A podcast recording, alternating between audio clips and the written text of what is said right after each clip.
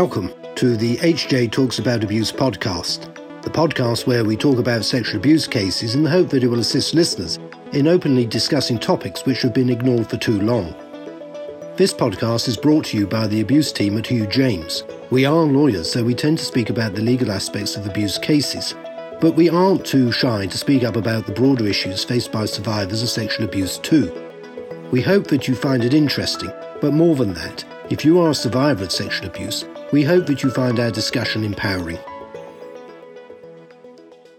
Hello, podcast listeners. My name is Alan Collins. I'm the partner who heads up the abuse team at Hugh James, and I'm joined by my colleague Danielle Vincent. Hi, Danny. Hi, Alan. So, in this podcast, we're going to deal with a mixture of subjects. But before we get into it, I have to give the health warning, which is that obviously in this podcast, we talk about sexual abuse and matters connected to sexual abuse, which at the best of times can be upsetting, disturbing, and distressing, and so on. So, if you think you might be unduly upset or troubled by what we're going to talk about, then now's the time to switch off or go off and make yourself a cup of tea or whatever. So, having given the warning, so to speak, let's get down to discussing what we're going to talk about in this podcast, which is going to be a mixture of things because there's been quite a few interesting stories, to put it mildly, in the media over um, recent days. And we've also had a question in from one of our listeners in Jersey about medical records. But let's start off with what's in the news. I'm sure everyone has been watching and listening with interest the Prince Andrew case. And I suspect many of our listeners will also be familiar with the High Court judgment that came out earlier in respect of the Manchester City Football Club case, where the club had been sued by a number of victims of sexual abuse and failed.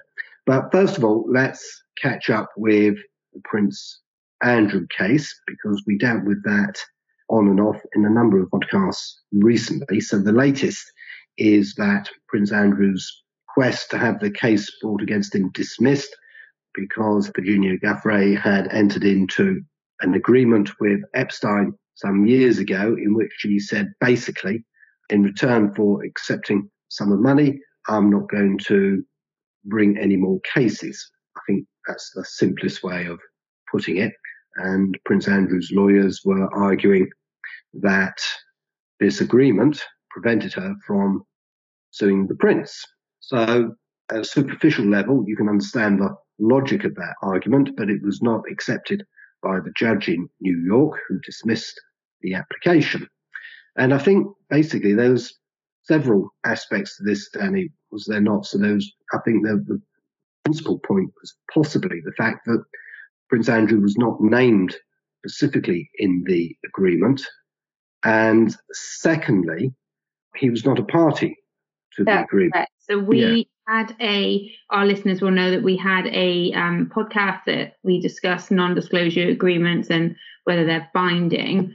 But it seems every day that we turn on the news or we're reading about this case, it develops and develops and develops. So, if podcast listeners are listening to this, we're talking about it at the current stage, but by the time it gets to being listened and published, we could be a, another complete different position. I mean, mm. today's press is saying that Prince Andrew is going to be dealing with this as a civil person. He's going to be paying the fees for this that are predicted to, to run into millions.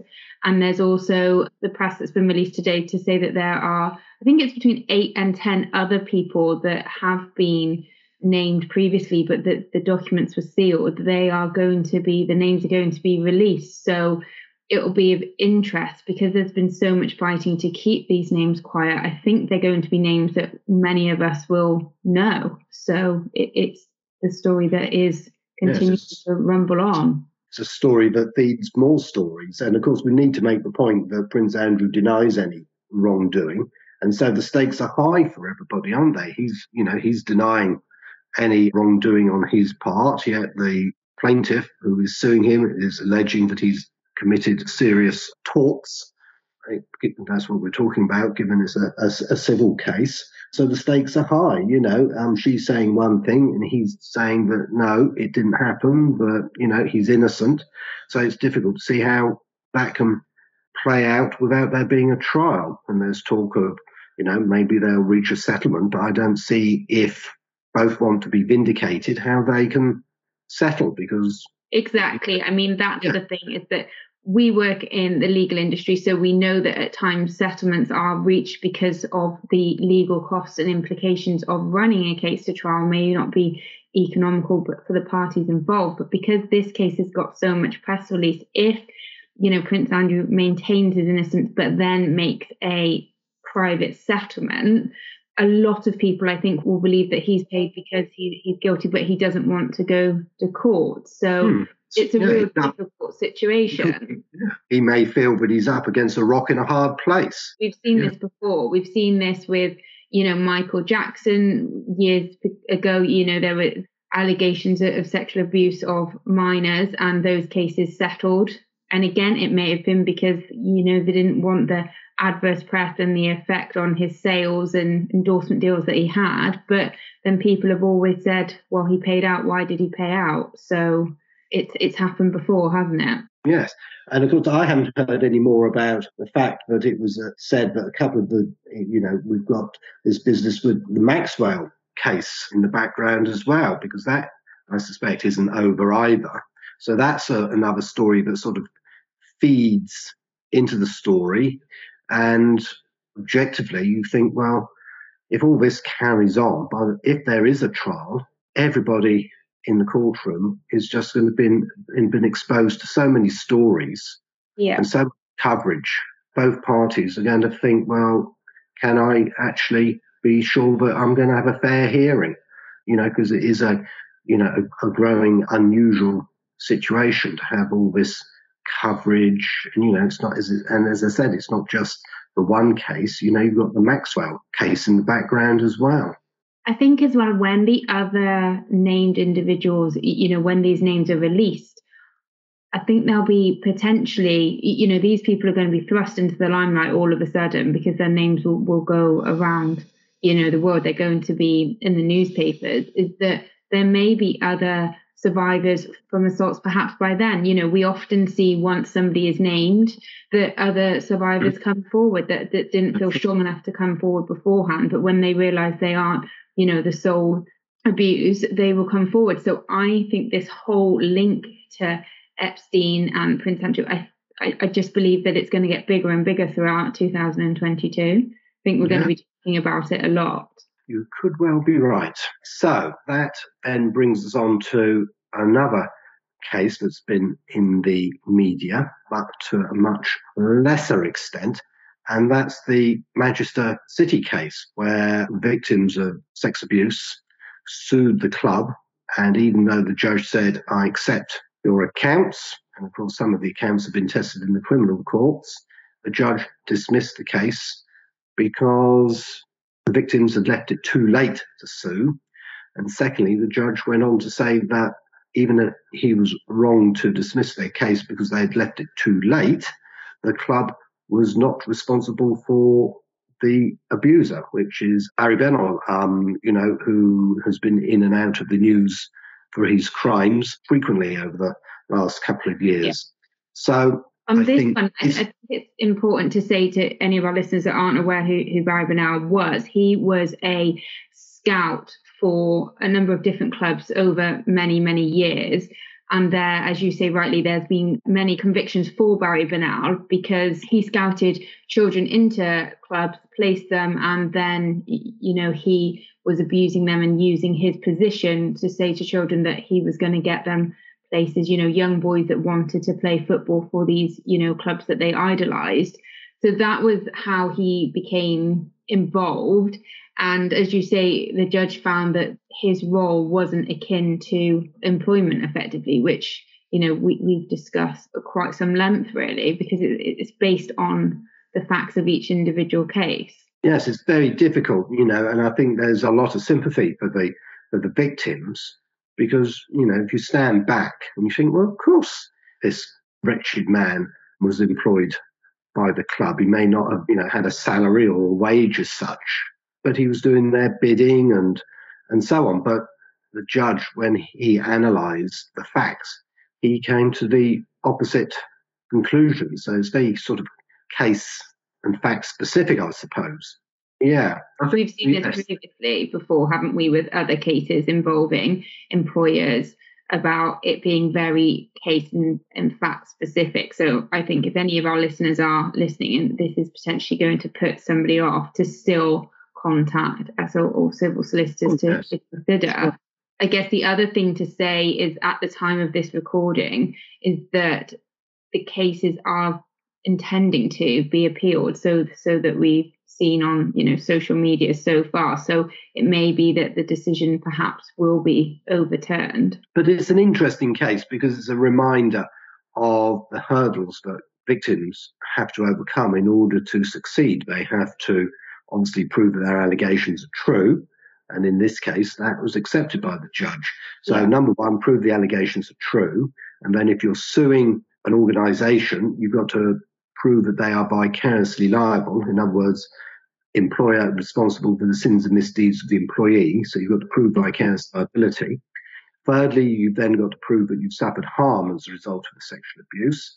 And fourthly, you've actually got to prove that it's fair, not just to you, but also to whoever you're suing, for the case to be brought perhaps many years, as in this case, after the events complained of.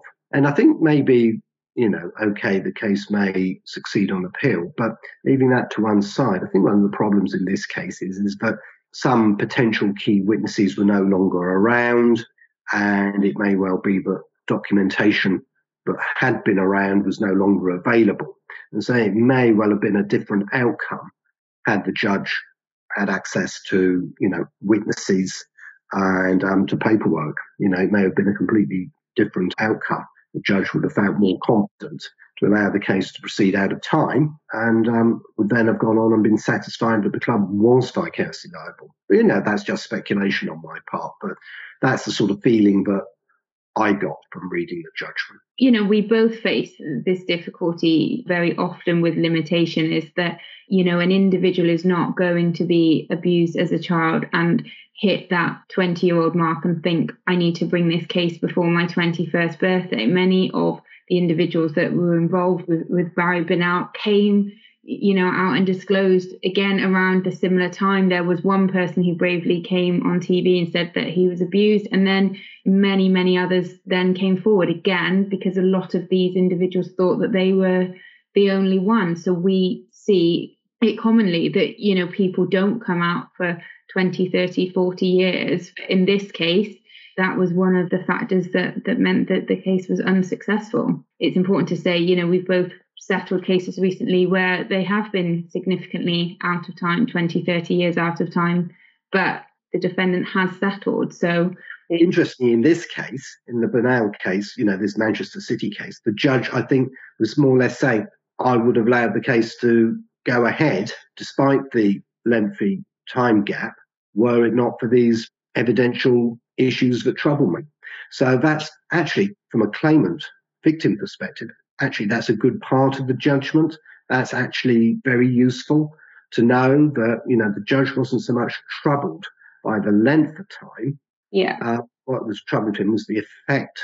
And I think that's always got to be remembered. It's not the length of time that is necessarily the big issue it is the the effect that the time period has yeah. had. And whether it's one year or 20 years or 30 years, it's the, the net effect of what's happened to the evidence as a result of that delay, whether it be a big one or a little one. So I think from that perspective, the judgment's actually useful. And another aspect of the judgment is the level of damages that the judge would have awarded had the case succeeded. I think, you know, it was quite refreshing to see, you know, if you compare and contrast that the judge in this case would have awarded compensation to the victims way in excess of what we normally see in these sorts of cases. So again, I think it's a useful judgment. Yeah, and on that point actually of damages, because you know we we talked about that you know these were high figures from the judge is that the, the Man City had brought out a scheme, and had these individuals gone along that scheme, their damages award would have been capped at a much lower sum. So, you know, we've talked about pros and cons of schemes before. You know, we've never had anything really to compare it to before, but in this case, had those clients' cases been successful, they would have received much higher sums than, than the actual Man City scheme that had been brought out. Yeah. Anyway, so it'll be interesting to see um, what happens if it is appealed and what the outcome is. I think the final point is to make is that Barry Bennell was a, a, as a scout, and the judge said he, you know, this club was not going to be vicariously liable for him. Again, stepping back, I think it's always important to emphasise that in a lot of these situations, it is not necessarily simple employer employee like education authority employing a teacher. We get these vague situations and we have to look at the facts. We have to look and see whether actually was this a relationship that was similar to employer employee? Lots of religious organizations are always trying to argue that priests and members of religious orders are not employees. And the courts have routinely basically got fed up with those sorts of arguments and have routinely said this is employer employee. You know, the priest may not have a contract of employment, may not be on a PAYE salary or whatever it happens to be. You look at the facts and, you know, religious bodies have routinely been held responsible for the sexual abuse committed by their clergy or you know, people were in some sort of position of responsibility in the religious organization. And you look at the facts, you know, yes, and there are cases where an organization may not be responsible vicariously. And that's, you know, usually where the, the, the abuser is clearly an independent contractor. Where they're running their own business, they're their own entity, so to speak. The Bennell case here with Manchester City emphasizes you've got to look at the facts. Yeah. So no one should be necessarily disheartened or walk away thinking that that case says you can't sue football clubs or whatever. Yeah, it's important that our listeners, you know, if you think that, you've got a civil claim, it's always worth having a conversation with with us about it. That's right. Anyway, the third and final matter that we're going to talk about is medical records. And this is a result of a question that's come in from one of our listeners. So in abuse cases, medical records often feature because they contain evidence that points to perhaps reporting of abuse and very often the consequences of sexual abuse. So they're very often very important documents. And medical records are private. They belong to the individual concerned or they're in the control of the um, individual concerned. And sometimes we get into something of a debate with defendants who want to see medical records, perhaps as a matter of course. And I think we, don't we, Danny, sort of say, no, you're not entitled to our clients' medical records just because you want to see them. Not all defendants want to. Sometimes they're, they're quite content to rely on a medical expert, a psychiatrist, to look at the records and report on them.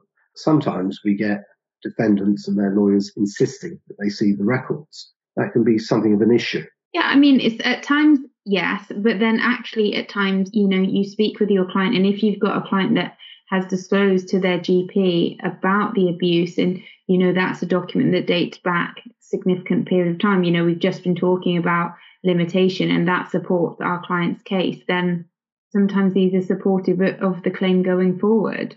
Yes, we agree, but we don't simply hand over clients' records just simply because defendants want to see them, because you know that can be an invasion of the, the client's privacy. It may be a case that their rights under the Human Rights Act are being compromised, and I think you know, a balance has to be struck. And then, you know, in, in the vast majority of cases, a balance is struck, and clients are willing to allow defendants solicitors to look at records, subject to restrictions as to who exactly is going to see them and the purpose of disclosing those records. Yeah, and as you say, you know, if you've got a case where you've instructed your medical expert, and as of course your medical expert will look at the records in order to provide a full rounded report for your client, that expert will pull out the entries that are needs to be in the report. So the, the defendant don't need to see it because they're going to be disclosed with a medical report.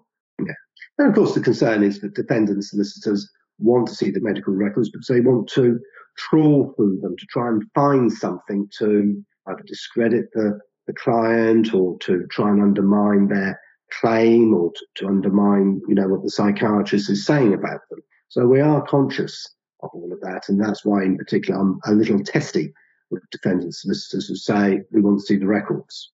And, uh, and, you know, and I will say, well, why do you want to see the records? Yeah. So, you know, they do have to be challenged. And we're, I think, as a firm, very mindful that these records are confidential and they are private and they should only be disclosed when it's absolutely necessary. Yeah, I agree. Well, hopefully we've answered our listeners' question about that. So on that note, thank you everybody. Thank you, Danny, as always.